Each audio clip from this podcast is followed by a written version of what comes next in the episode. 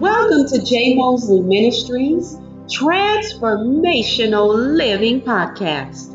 I'm Jackie Mosley, your host, and thank you for tuning in to this episode Is the Church for Unbelievers Part 2 that will consist of thought provoking biblical truth to inspire you to study and search the scriptures to be transformed by the renewing of your mind that you may prove what is that good and acceptable and perfect will of God.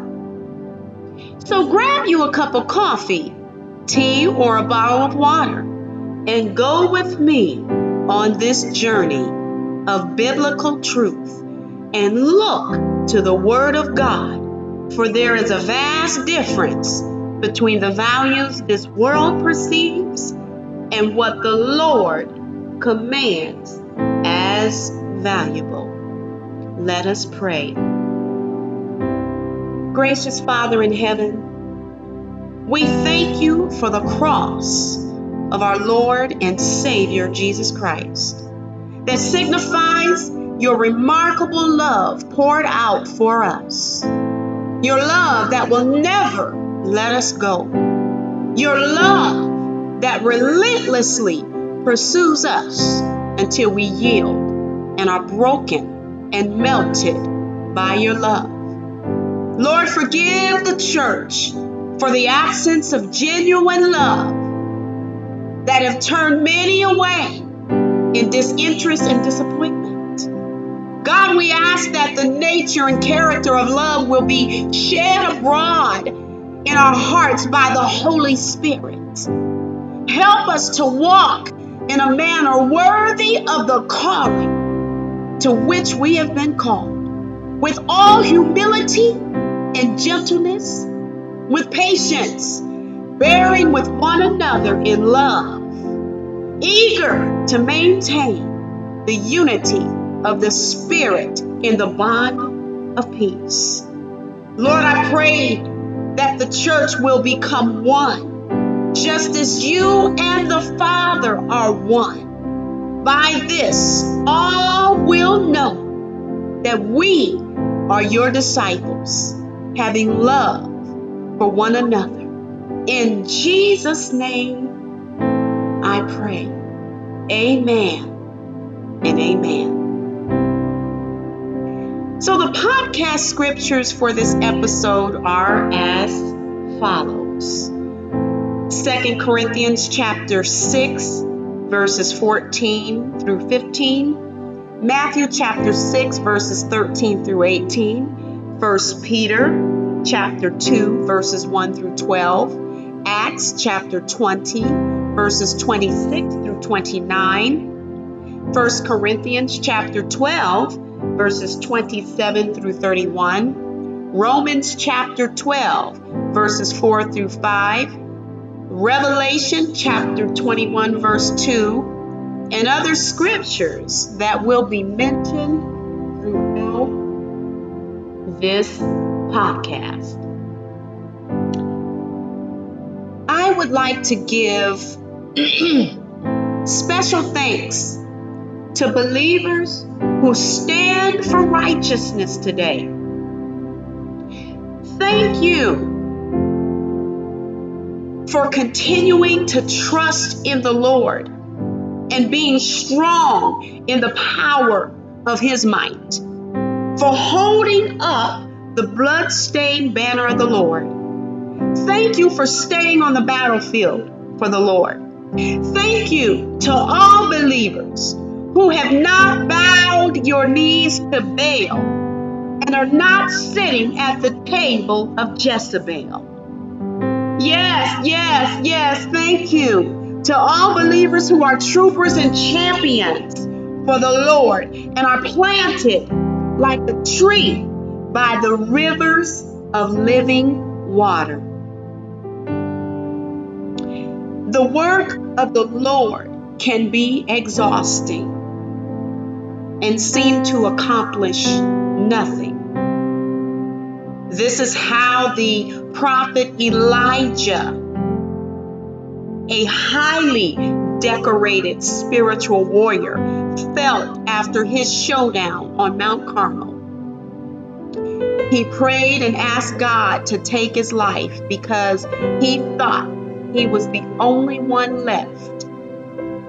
He thought he was alone after his spiritual combat and warfare with the slaying of God's enemies, the 450 false prophets of Baal.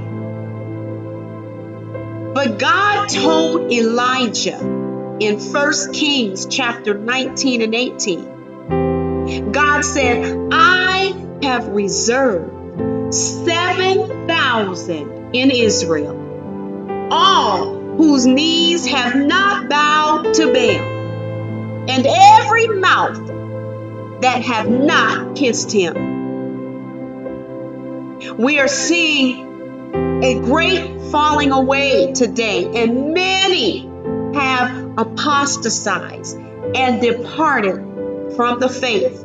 But God says in John chapter 10, verse 16, and other sheep I have which are not of this fold. Them also I must bring, and they shall hear my voice. And there shall be one fold and one shepherd. So if this is you today, if you, as a believer who is on the battlefield for the Lord and standing for righteousness before this wicked and perverse generation, if this is you, just know that you are not alone, my God, today.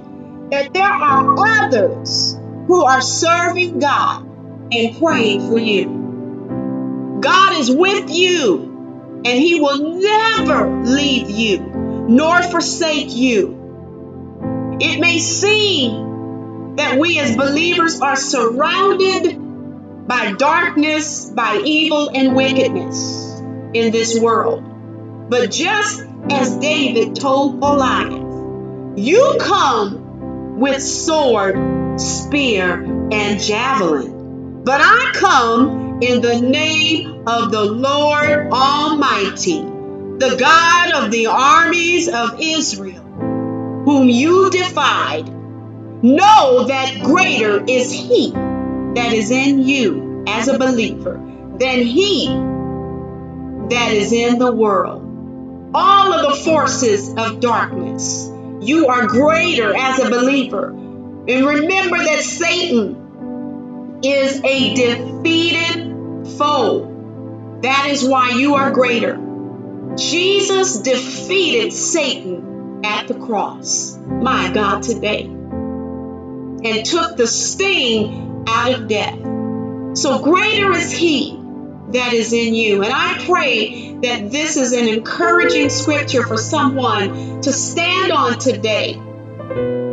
If you feel or if you think that you are on the Isle of Patmos today, my God, just know that God is with you, that He has not forsaken you, He has not left you. My God, today, trust in the Lord with all of your heart.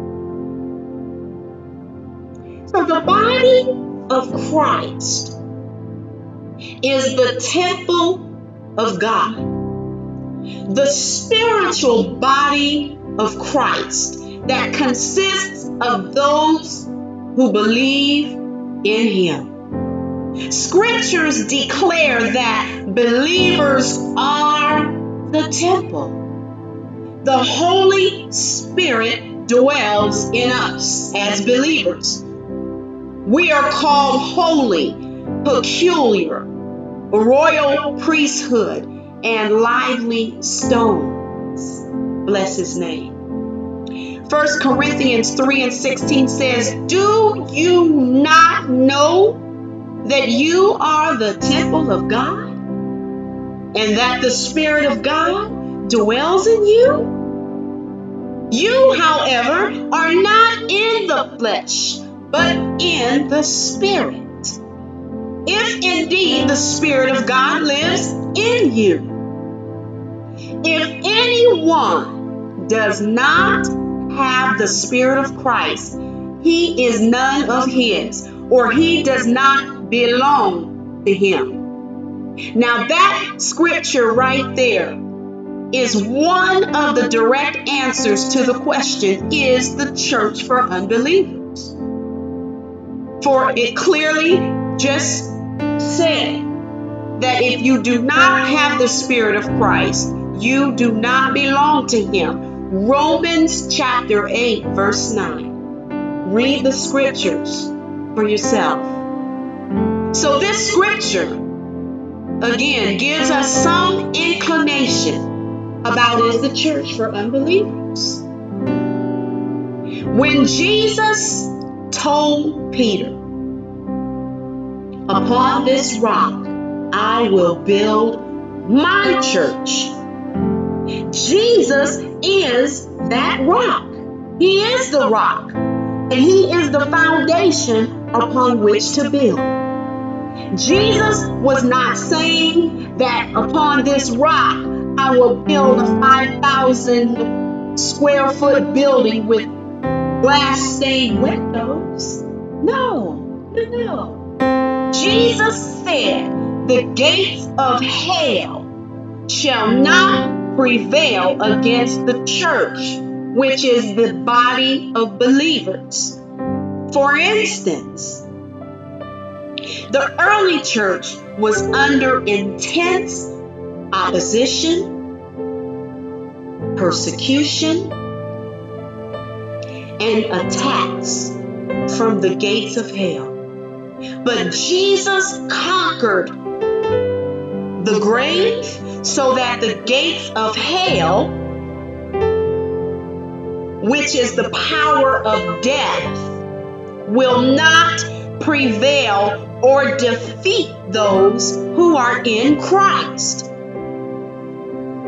Listen, Satan is not interested in a physical church building with a name attached to it. Although, although the name and work of any ministry will be tested by God. However, Satan does not come against buildings. My God, today. For the scriptures say, For we wrestle not against flesh and blood. The scripture says, and the weapons of our warfare are not carnal. Satan comes against believers who does the work of the Lord, and his demonic power shall not prevail. In other words, Satan is a defeated foe. He is a defeated enemy. My God, today. Thank you, Lord.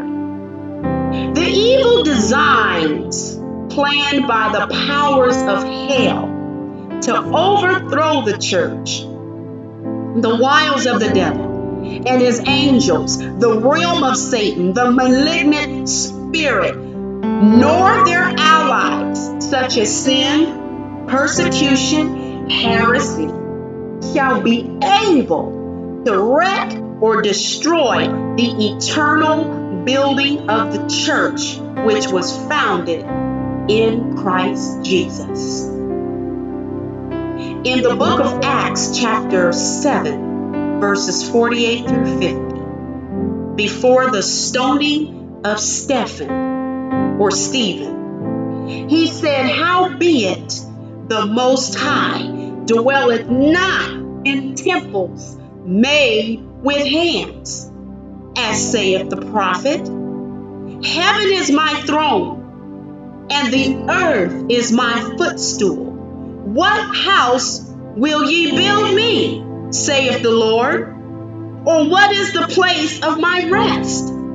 Hath not my hands made all these things? So the Apostle Paul compares the church to a human body, not a building.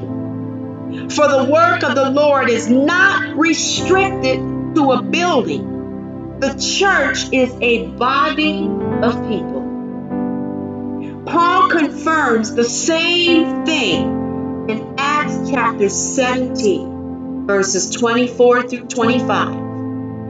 God that made the world and all things therein, seeing that he is Lord of heaven and earth, dwelleth not in temples made with hands, neither is worshipped with men's hands, as though he needed anything, seeing he giveth to all life and breath and all things.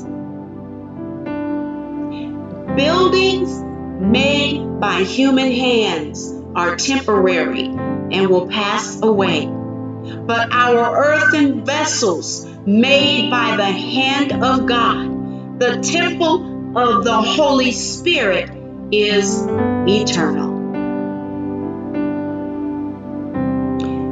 The Holy Spirit of God does not move in a building structure. He moves in you. And you move in Him. The temple of the Holy Spirit. Acts chapter 17, the first part of verse 28. It says, For in Him we live and move, my God, and have our being. And this is why Romans 12 and 1 says, I beseech you, therefore, brethren, by the mercies of God, to present your bodies as a living sacrifice, holy and acceptable unto God, which is your reasonable service, which is your spiritual worship. Because sin demanded punishment. Under the Mosaic law, God accepted the sacrifice of animals, the spilling of blood for forgiveness of sin, which was a foreshadow of the sacrifice of Christ Jesus, who shed his blood for the remission of our sins. This is why, as believers, we were bought with a price. And that price was the life of Jesus Christ. My God, today, God owns you. Your body and your mind belongs to Christ as a believer. As living sacrifices, believers, we are consecrated and offered to God through our daily living, daily living, which is our act of worship. We worship God daily. When you go to work and you you do an honest day's work with integrity, that's an act of worship. My God, daily living. Romans 12 and 2 goes on to say, and be not conformed to this world, but be ye transformed by the renewing of your mind, that ye may prove what is that good and acceptable and perfect will of God. So our minds belong to Christ, and we are a living sacrifice to God by not conforming to this world, but being transformed by renewing our mind by studying, reading, and meditating and memorizing the Word of God.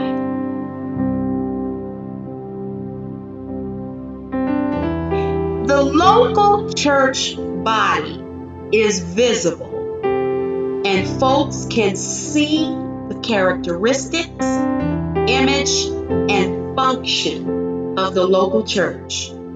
However, the global church body is invisible, and only God knows those who are His. The visible church today, which is the local church, is a misrepresentation of what the church should be as the body and bride of Christ.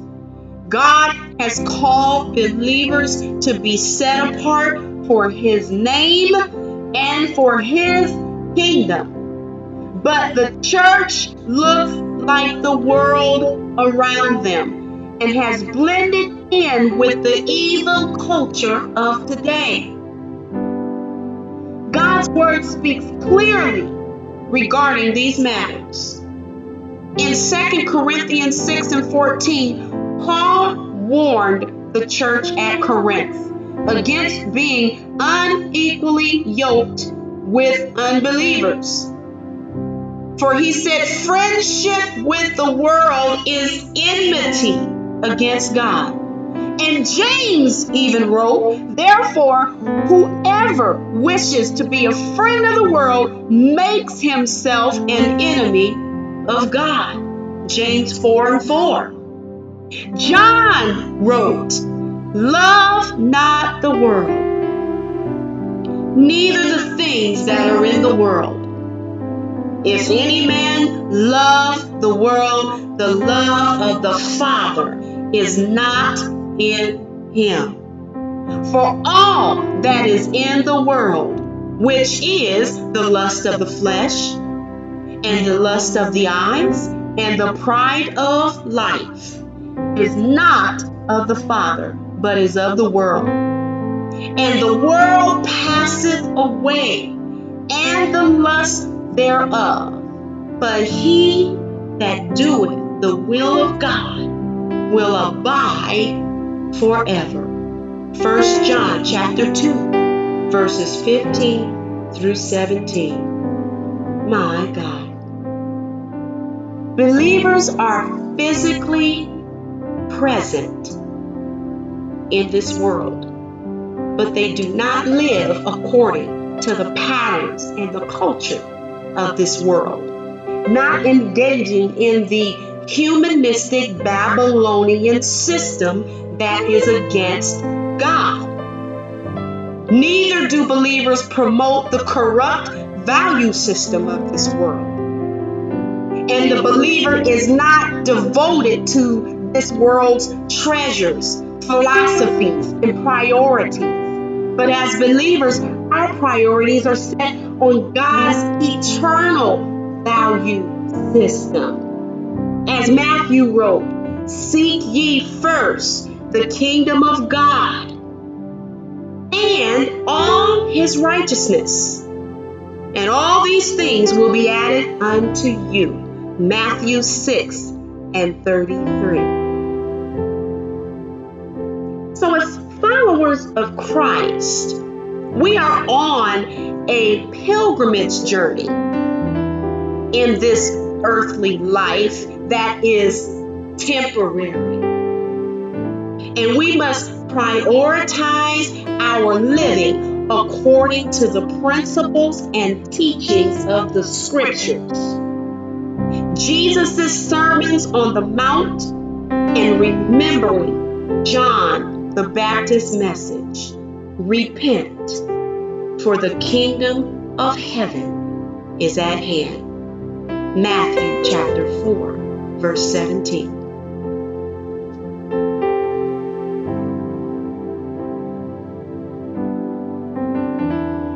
As I mentioned previously, the Apostle Paul compares the church to a human body, not a building. For the work of the Lord is not restricted to a building, but the church is a body of people.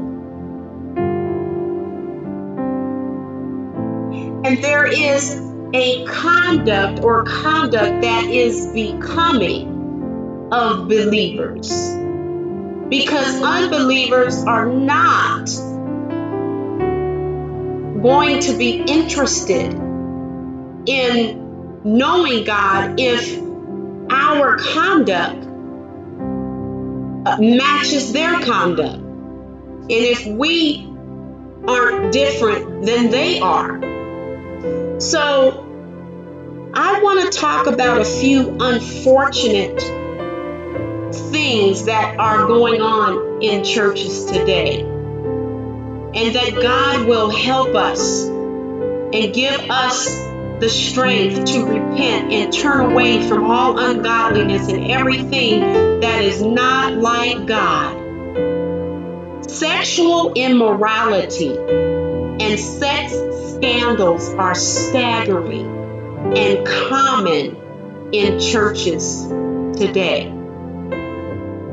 Both married and single pastors are sleeping with women and men in the church, committing adultery and fornication, and having children out of wedlock, having secret affairs. However, nowadays, folks are more open without any remorse or repentance of heart. Folks are flamboyant and brazen and bodacious in their moral failures today in the church church leadership today.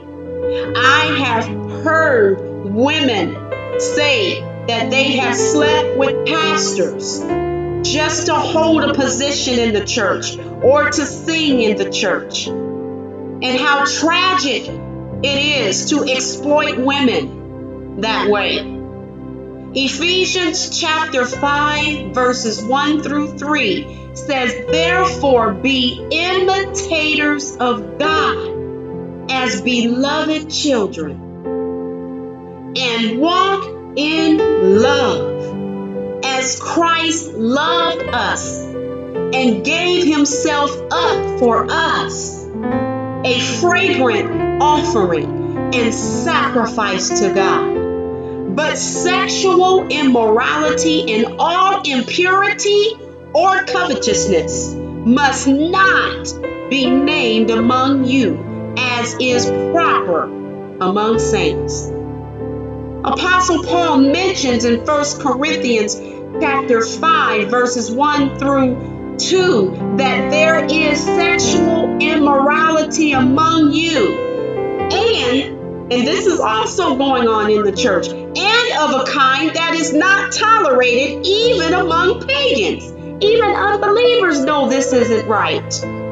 For a man to sleep with his wife's uh, father's wife.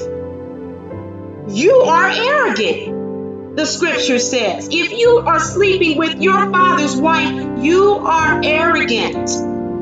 You are you not rather to mourn?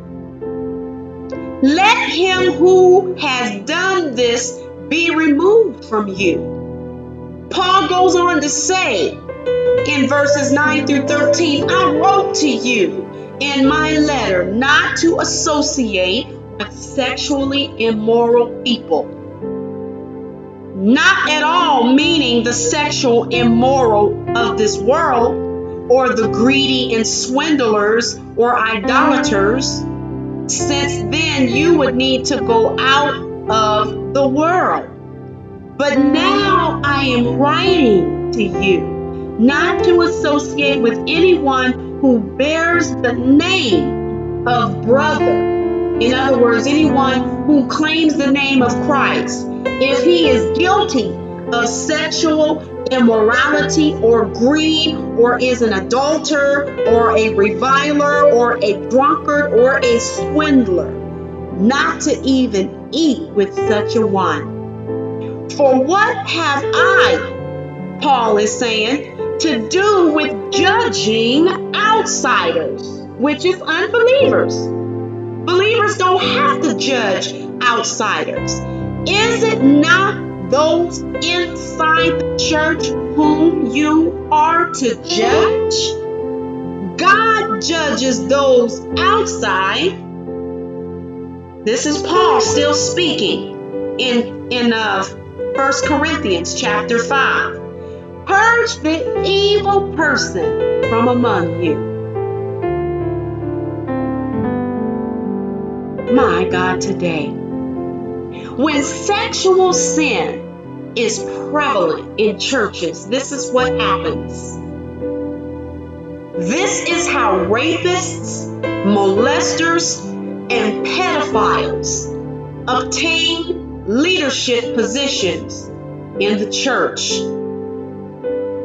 This is how, and I have seen the articles in the media where pastors uh, who have been who have raped or molested of people in the church have been arrested for doing such thing. And they were called pastors of a church. But this is what happens. The church also will begin to have connections to human and sex trafficking rings my god today and i have seen where mega churches where there have been pastors in, in, in those positions of trust that have connections to uh, sex and human trafficking. And they're trafficking people in the church into these uh, trafficking rings. My God. That opens the door to injury and, and to harm the flock of God that ensnares leadership, making them subject to government authorities that brings individuals and churches to ruin and destruction. This is what happens. Sexual immorality should never be tolerated in the church because this is a prime example of how far this can go. My God, today. And again, there have been many newspaper and media headlines where pedophiles and rapists and molesters went to prison my God, that were in positions of trust and leadership in the church. And these folks are not believers. My God, today, and all the people whose lives they have hurt and destroyed in the process.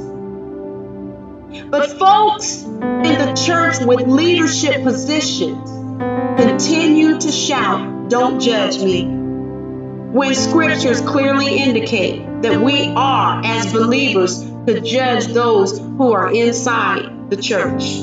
That is our job.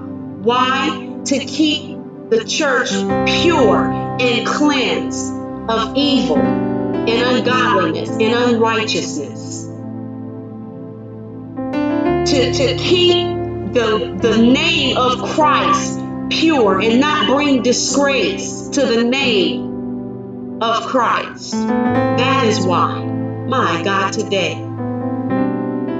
For Jesus said he is coming back for a church without spot or wrinkle. Another issue that has plagued the church today, my God, is domestic violence. And domestic violence is staggering in churches today. Pastors and leaders have been jailed and charged with domestic violence against their husbands and wives, destroying their marriages and their families. Domestic violence between a husband and wife violates the covenant relationship established by God, and under no circumstances should abuse ever be justified. And it's never the fault of the victim. Domestic violence is an abuse of power motivated by a desire to control and manipulate the life of another human being. It severely damages relationships and often destroys the relationship beyond repair. The act of abuse is never an act of Christian love. Christ's self giving love encourages the full growth of an individual, while domestic abuse seeks to stifle the victim's autonomy through dominance, replacing love with violence and fear. Those who have been abused have been denied the right to to be decision makers in their own lives. My God, today. And the sad reality is when the victim comes forward about the abuse to church leadership. But when the church leadership refuses to believe the victim, but favoring and justifying the abuser or the perpetrator, that adds another layer of abuse on the victim, which is called double abuse or secondary abuse. So now the victim is abused by the church that exacerbates the trauma and increases emotional and psychological harm of the victim. God help us today.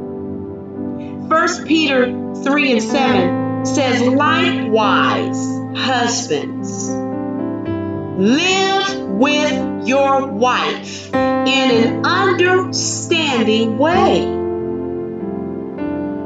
as with a weaker vessel, since she is a woman, and grant her honor as a fellow heir of the grace of life so that your prayers may not be hindered. My God, today. The effectual, fervent prayer of a righteous man availeth much. James 5 and 16b, the second half. The Apostle Peter admonished all believers on how to keep their fellowship prayer channel with God free from obstruction and interruption. Just because a title is in front of your name doesn't mean you're righteous or gives you permission to mistreat or harm anyone. Living with your wife in an understanding way means to be considerate of her needs, concerns, desires, and hurts. It means to be sensitive and attuned to her.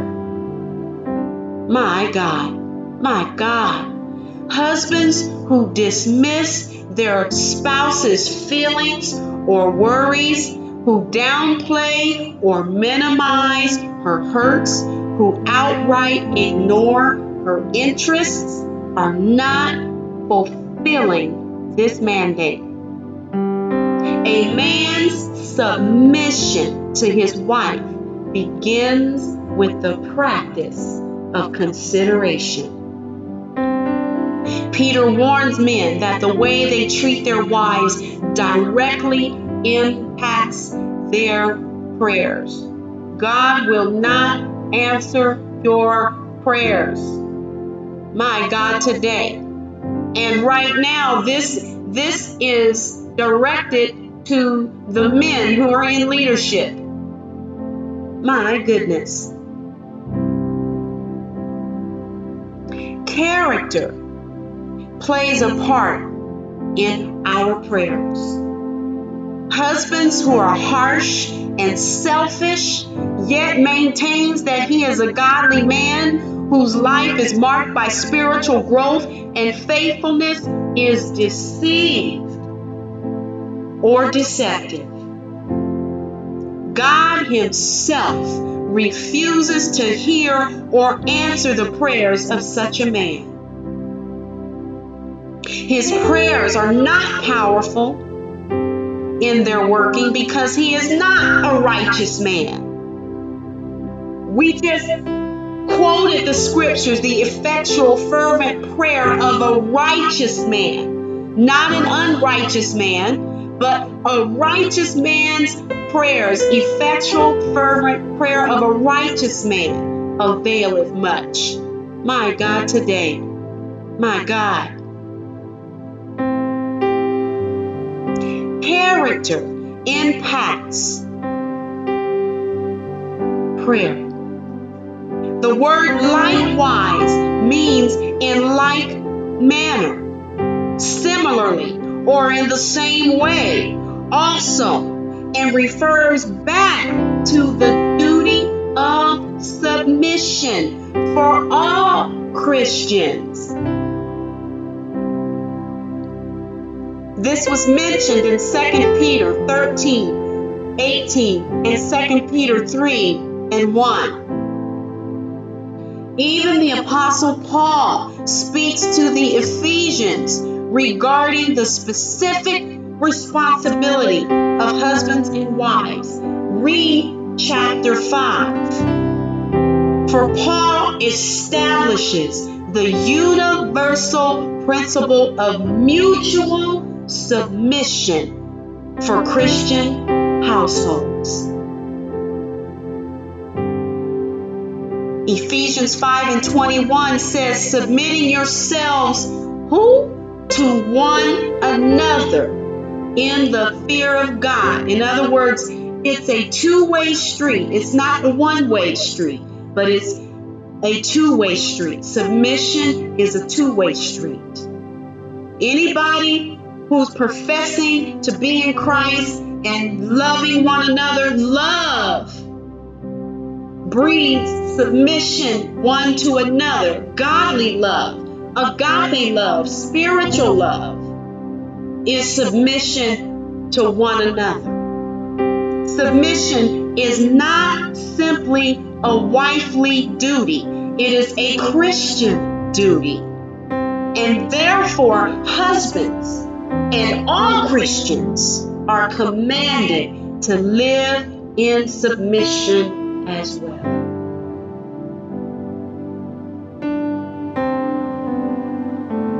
Psychological control, manipulation, and intimidation, which is lording over the flock, continues to be problematic in churches today self absorbed pastors and leaders who are preoccupied with their own needs being met and the needs of the people are being ignored. Pastors and leaders use intimidation through the force of personality or by superior display of wealth and or talent to frighten weaker folks to do what they want them to do. Pastoring and leading by fear instead of love.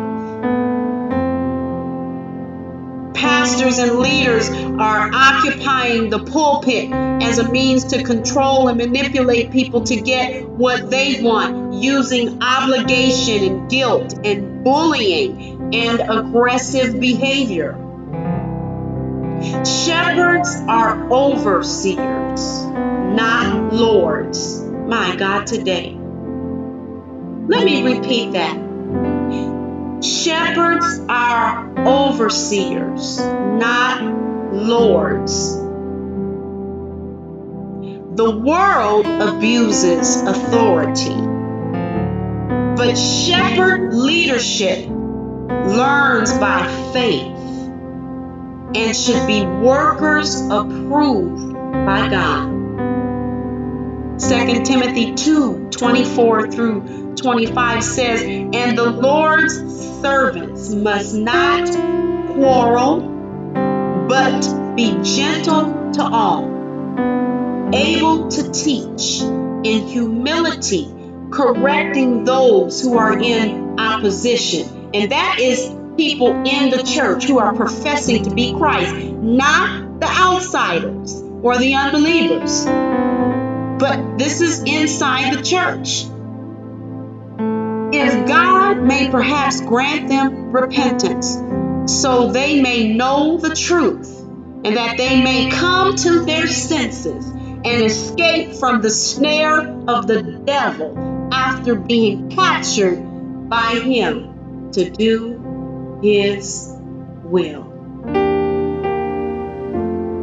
In the spiritual realm, God entrusts shepherds with leadership influence, not lordship authority. Shepherd leadership does not resort to the psychological abuse of spiritual manipulation and forceful tactics in spiritual matters. True spiritual leadership uses influence, not force. The leader must depend on the Holy Spirit in his own life as well as in the lives of those he is leading. Because the Holy Spirit is working. Not only in the shepherd leader, but also in each of the sheep. Dictators manipulate and intimidate so people are forced to follow. Leaders encourage and inspire so people are glad to follow. A major problem occurs when a pastor or leader takes their operational authority into the spiritual realm. That authority is reserved for Jesus Christ alone. Pastors and leaders are not mediators between man and God. There is only one mediator, and that is Christ. Gave a rod to human government for societal authority. God gave a rod to parents for parental authority. God gave a rod to employers for leadership authority. God gave a rod to pastors over their staff or leadership for excommunication authority, for church discipline if needed, not for the flock. So, in the spiritual realm, God gave pastors leadership not lordship. My God, today. 1 Peter 5 1 through 14 says, The elders who are among you I exhort, I who am a fellow elder and a witness of the sufferings of Christ, and also a partaker of the glory that will be revealed. Shepherd the flock of God which is among you, serving. I'll say that again serving as overseers, not by compulsion, but willingly, not for dishonest gain, but eagerly, not as being lords over those entrusted to you, but being examples to the flock. When the chief shepherd appears, you will receive the crown of glory that will not fade away. Feed the flock of God which is among you, taking the oversight thereof, not by constraint, but willing, not for filthy lucre but of a ready mind, neither being lords over God's heritage, but being examples to the flock. 1 Peter 5 2 and 3. A shepherd was to feed and to protect the sheep. And this is the same thing a New Testament pastor or leader and leaders must do. Any leader who demands blind obedience and submission is building on a false basis of authority. True authority only comes from God and cannot be seized by men who seek power and authority over others or who wants to be in charge and admired it's really something today how I see many, many people have uh, or bears the title apostle as if they have the right to uh, be Lord over people's life, or if they come into your presence and you may not know them, but just because they have the title apostle in front of their names, they think they have the authority and the right to tell you how to live your life, and you don't know them from Adam. And that is not um, biblical authority. My God. But questioning leaders is not allowed in churches uh, with heavy shepherding or where spiritual abuse is happening. Because the leader is in authority, and authority in those churches are always right. And such spiritual manipulation denies the truth. Ephesians 1 and 22 says that Christ is the head of the church. A believer's loyalty should be given to Christ. Some leaders even claim to have divine authority and approval, meaning to disobey them is equivalent to disobeying God, which can be farthest from the truth. This is perhaps the most harmful form of spiritual manipulation that has no place no place in a true church. These behaviors of folks in pastoral and other leadership positions is appalling and has brought much disgrace to the name of Christ and defiles the church. Once these behaviors are exposed and brought to the light, no one does nothing. No one is held accountable for their actions. And these types of pastors and leaders are continued are continuing to operate in their positions with with impunity. So much much prayer we need to pray for our leaders that we will learn to love one another and that we will live with the righteousness of Christ. My God, today. And forbear one another and forgive one another and speak the truth in love and those who are spiritual to restore those if possible. We need to take responsibility for our positions in the church and not abuse the authority that God has given us as leaders of the church. Jesus asked Peter, If you love me, he said, Peter, do you love me? He said, Feed my sheep, my God. And that's what pastors and leaders are to do feed the flock of God. For Jesus Christ is the head of the church. He is the head.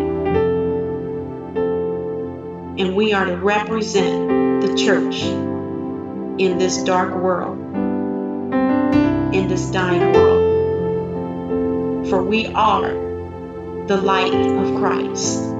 We are lights in a very, very dark world.